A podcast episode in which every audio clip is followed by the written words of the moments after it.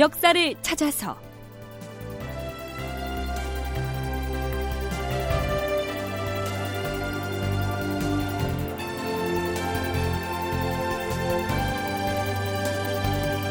제 845편. 선조는 평양행이 두려웠다. 극본 이상락 연출 최홍준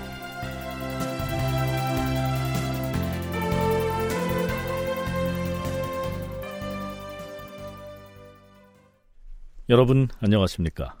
역사를 찾아서의 김석환입니다.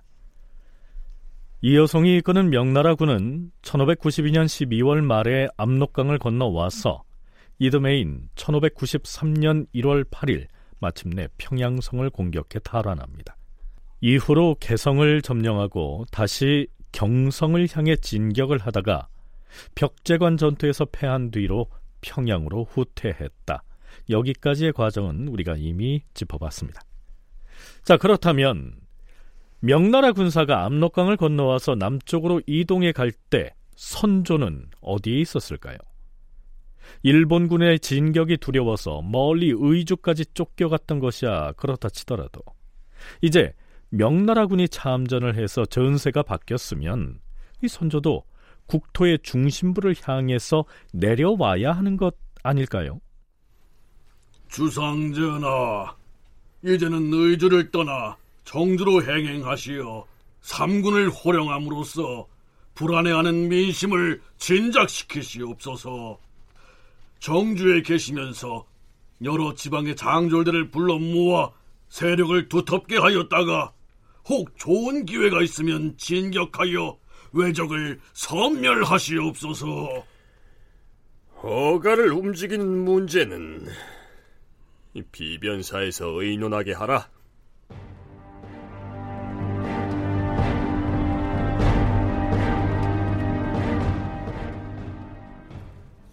주상 전하, 지금 전하가 선택할 수 있는 길은 요동으로 건너가는 것, 바다로 나가는 것, 수상으로 가는 것, 이 세 가지 계책이 있을 뿐이옵니다.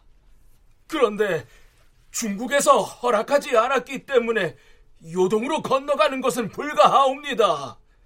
그러니 의당 정주로 가서 사변의 추위를 살피시든지 혹은 배를 타고 바다로 나가거나 수상으로 나가거나 편의에 따라서 조처하는 것이 옳을 것이옵니다. 육로를 거쳐서 요동을 가는 것이 어렵다면 바다로 나가는 방법이 있을 것이나 하지만 배를 타고 어디로 갈 것인가? 내가 가는 데는 외적도 쫓아올 것 아닌가? 그리고 오늘의 형세로 미루어 보건대 정주에는 결코 갈 수가 없으니 그리 알라.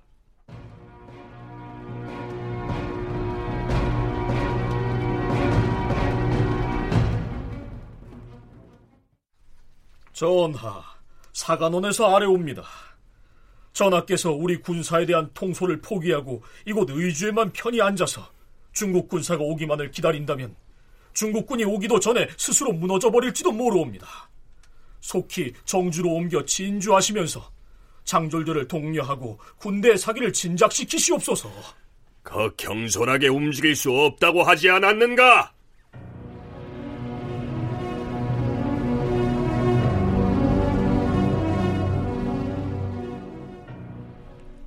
선조는 애당초 요동으로 내부, 즉 피난을 가기 위해서 압록강변의 의주의 행제소를 정한 뒤에는 신하들이 아무리 간쟁을 해도 요지부동으로 의주를 떠나려 하지 않았습니다. 그러다가 조명 연합군이 평양을 회복한 다음인 1593년 1월에 이르러서야 나도 이번 달 18의 날에는 청주로 옮겨갈 것이다. 이때야 드디어 어가를 청주로 이동합니다. 그런데요. 청주라고 해봐야 의주에서 동남쪽으로 아주 조금 내려온 곳에 위치해 있기 때문에 일본군이 평양성을 떠나 이미 남쪽으로 빠져나간 그 이후의 정세를 생각해 보면 여전히 국토의 서북쪽 구석에 거처하고 있었다 하는 이 비판을 면할 수가 없었죠. 선조 26년인 1593년 2월 7일 주상전하, 지금 국가 존망이 결정될 수도 있는 매우 중대한 시기이옵니다. 형세가 매우 급박하옵니다. 신들의 생각으로는 전하께서 친히 명나라의 대장을 만나보시고 회군하면 안 된다는 뜻을 간절하게 전하셔야 하옵니다. 그런 다음에는 이곳 정주를 떠나서 사면 근처로 전진하시어서 군량과 마초의 운반을 독려하시는 한편으로 친히 군량 운송을 감독하겠다는 뜻을 이여송 제독에게 전하시옵소서. 이 사정이 매우 절박하여 황궁하게도 감히 아뢰는 것이옵니다. 알았다. 일이 급박하다는 뜻을 좌이정에게 알려서 평안도와 황해도의 군량을 독려해서 운반하도록 하라. 전하, 군량 운송을 독려하는 일은 이미 유홍과 유성룡이 잘 하고 있사옵니다. 신등이 바라는 것은 반드시 전하의 여가를 삼현으로 옮기는 것이옵니다. 그래야 전하의 호령이 쉽게 통하여서 백성들과 군인들이 우러러보고 어명을 기꺼이 따를 것이며 대소 신료들도 감히 태만하지 않을 것이옵니다. 그렇사옵니다, 전하. 이미 여송 제독도 국왕이 만약 안주로 와서 머무신다면 모든 신하들이 다들 정성을 다할 것인데 어찌하여 아직 정주에 있는 것인가? 이렇게 말했사옵니다. 전하께서 만약 여기에 계속 머무시면서 단지 신들에게만 군량 운반을 독려하게 하신다면 군사들의 노여워하는 마음을 풀 방도가 없사옵니다. 중국군의 군사와 말들이 우리나라의 변고 때문에 여기까지 왔고 그 중에서 죽고 병들고 상한 인마가 한이 없는데도 어찌하여 전하께서는 멀리 떨어진 곳에 머무시면서 전진하실 기를 주저하시옵니까? 전하, 제독이 만약 철군을 결정하여 돌아가려고 한다면 신들로선 그대로 머무길 청하기가 매우 어려울 듯하옵니다. 전하께서 가까운 곳에 나아가서 머무시면 중국군도 형세를 보아서 생각을 바꿀 것이옵니다.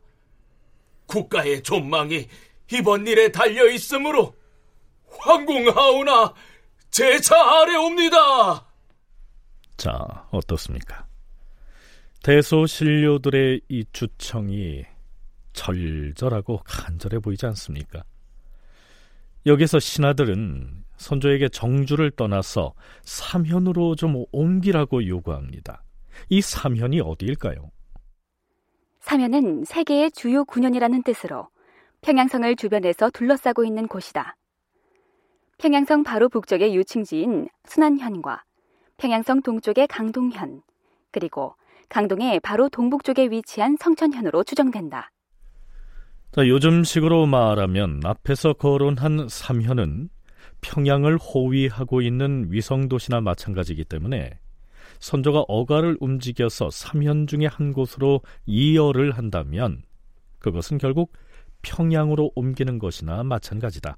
이렇게 얘기할 수 있겠죠. 자, 그렇다면 이 시기 대소신료들은 왜 한 목소리로 선조를 향해서 평양으로 좀 가라고 압박을 하고 있는 것일까요? 서강대 계승범 교수의 얘기입니다. 왜 그렇게 필요하냐 하면은 사실은 의주나 정주 이런 데에서 전국을 다 호령하기에는 인프라가 좋지를 않아요. 유사시에 강만 건너면 명나라 땅으로 들어간다라고 해서 만약에 도망을 간다거나 피신한다거나 그럴 때는 좋은 곳이지만 우리가 이제 전사가 바뀌었기 때문에 전황을 가다듬고 총사령부 헤드코터 역할을 하면서 뭔가 전군을 지휘해야 하는 그런 그 공간적인 위치로는 협소할 뿐더러 한쪽에 너무 치우쳐 있다는 중심들의 주장이 합당하죠. 서웅창 같은 경우에도 당연히 그 점을 보고 있고요. 또 한 가지는 뭐냐면은 평양성은 상당히 큰 성읍지입니다. 적어도 이 관서 일대하고 황해도 일대까지를 호령할 수가 있고요. 그 시스템이 구축이 된다면 바로 한양까지도 직접적인 영향권 내에 넣을 수가 있는 굉장히 중요한 곳이죠. 전세나 전황 등 어느 모로 보나 국왕인 선조가 평양으로 내려와서 전군을 지휘하면서 명나라 군이 불평하고 있는 군량 조달 문제도 직접 챙긴다면 뭐 참 좋겠죠. 자, 그럼 선조의 반응 궁금하지 않습니까? 뭐라고 했을까요? 지금 이처럼 나라가 어려운 때를 당하여 나더러 도대체 어디로 가라고 하는 것인가? 경들은 나에게 평양으로 갈 것을 재촉할 것 없이 각자가 맡은 임무에만 힘쓰도록 하라. 자, 왜 이렇게 겁을 내면서 남쪽으로 움직이는 것을 거부하고 있는 것일까요? 한국해양대 김강식 교수의 얘기입니다. 아직까지 일본의 어떤 군세가 강하다고 생각했습니다. 그래서 명나라 군사가 평양성 탈환 이후에 추격도 안 했기 때문에 명나라 군사들이 그때 추격 안 하는 이유 중에 가장 중요한 군량과 마초가 뭐 부족하다 이런 핑계를 댔는데 그래서 이게 실제 군량도 부족한 상황이었기 때문에 군량 지원이 제대로 안 돼가지고 그 명나라 군인들이 정말 싸우지 않고 또 자기 나라 돌아가 버린다 이렇게 되면 어, 일본군에 대한 어떤 그 공격을 하기 위한 어떤 기회 이런 것들을 뭐 가질 수 없기 때문에 그런 상황에서 자기가 평양에 가면 다시 또 이제 좀 일본군에게 어떤 뭐 당할 수 있다는 이런 어떤 두려움이 상당히 크지 않나 이렇게 싶습니다.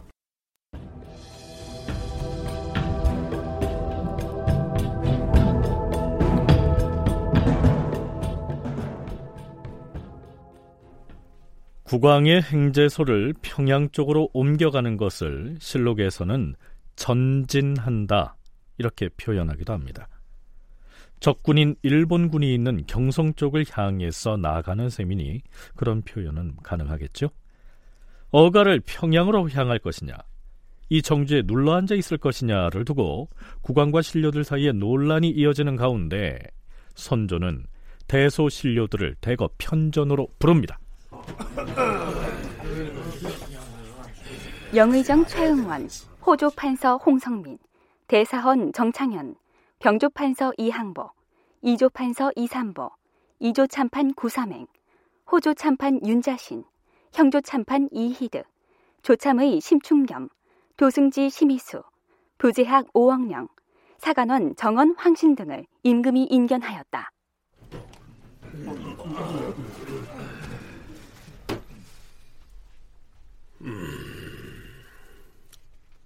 모두들 군량을 걱정하고 있는데 그렇다면 군량을 조달하여 공급할 수 있는 방안을 말해보라.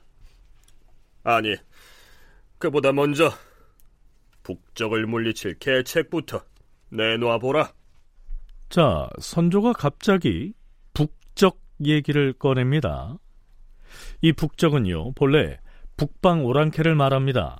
여기에서는 함경도 쪽으로 올라갔던 일본군, 즉 가등청정의 군사를 일컫지요. 전하, 듣기로는 지금 북적이 함경도의 함흥에 모여 있다 하는데 우리 군사만으로는 허약하여 방비가 어렵사옵니다.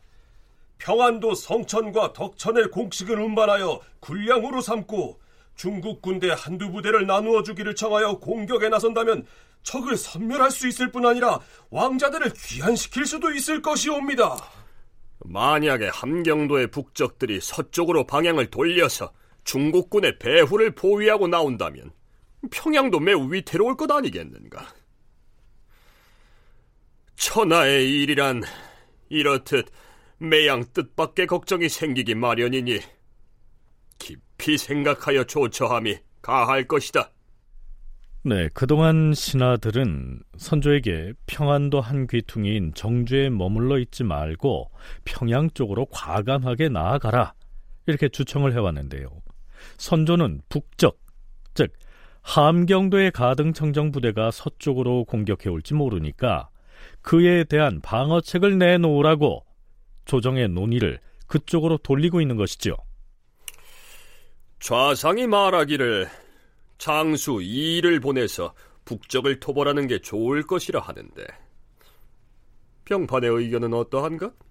전하, 이 일은 함경도에서 여러 차례 공을 세웠기 때문에 의주에 있을 때에도 역시 이러한 의논이 있었사옵니다.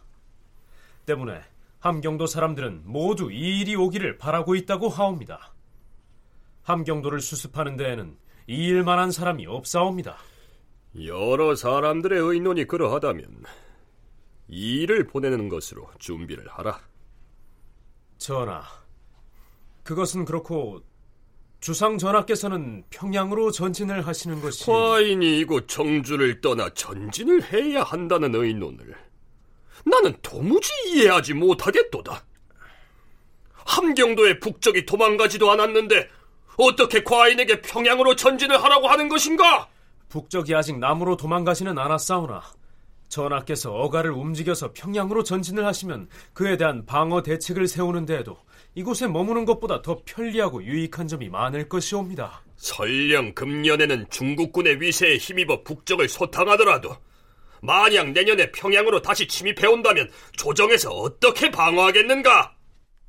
이 무렵에 함경도의 가등청정 부대가 복수를 하기 위해서 서쪽으로 진격을 해서 평양성으로 쳐들어올 것이다. 이런 첩보가 날아들었던 것 같은데요.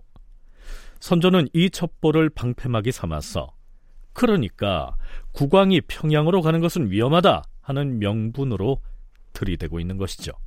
서강대 계승범 교수의 얘기입니다. 함경도로 들어갔던 가등청정도 후퇴를 할 수밖에 없는 정황이 되고 있지만 비록 잘못된 첩보였다고 할지라도 이게 후퇴하는 길에 약간 우회해서 평양성을 칠지도 모른다. 이런 게 첩보만 들어오면 아 전하 그럴 리가 없습니다. 지금 상황을 보니까 평양성은 안전하고 오히려 우리가 주도권을 장악할 수 있는 좋은 장소입니다라고 해도 이미 겁을 먹은 선조한테는 그 첩보 하나가 선조의 마음을 꽉 구속할 수 있는 것이죠. 절대 내려가지 않습니다.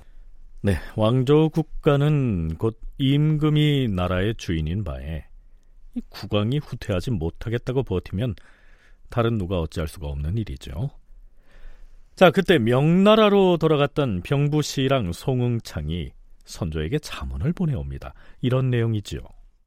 바다 건너 외국의 오랑캐가 조선을 점거하고 은밀하게 중국 본토를 침범하려고 꾀하였소. 그리하여 조선의 군신은 종묘사직을 잃고 압록강 변에 파천하는 지경에 이르렀소. 그때 우리의 황제 폐하께서 우리의 속방인 조선을 불쌍히 여기시어 장수들에게 명하여 군사를 일으키게 하고 국경을 넘어 투벌하라고 명하시었소. 조선의 군주와 백성들은 우리 황제 폐하의 황은을 입은 것이요. 우리 중국의 대병이 평양에 이르자마자 북소리를 한번 크게 울리고 공격을 했어. 평양성을 함락시키지 않았소. 전후에 올라온 보고에 의하면 대략 사로잡거나 죽인 외국 오랑캐가 1600여 명이 넘고 불에 타거나 물에 빠져 죽은 자도 1만을 헤아린다고 하니 이만하면 우리 중국의 위험을 이미 크게 떨친 것이오. 자, 여기까지는 명나라 관리로서 자화자찬을 하는 내용일 텐데요. 그 다음이 문제입니다. 송응창은 선조에게 명령하듯 이렇게 말합니다. 조선의 국왕과 그 신료들에게 묻겠소.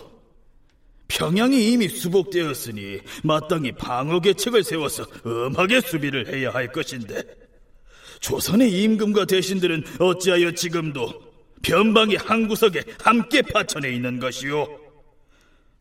조선의 국왕은 이참에 신하들과 군사를 거느리고 평양으로 되돌아가 머물면서 평양성을 든든히 지키는 한편으로 적의 형세를 틈타 의병을 격려하여 중국의 군사와 더불어 경성으로 진격하시오. 군사들이 왕성을 수복한 뒤에는 국왕도 즉시 나아가서 서울을 지키도록 하시오. 하지만 선조는 평양으로 돌아오지 않습니다. 다큐멘터리 역사를 찾아서 다음 시간에 계속하겠습니다.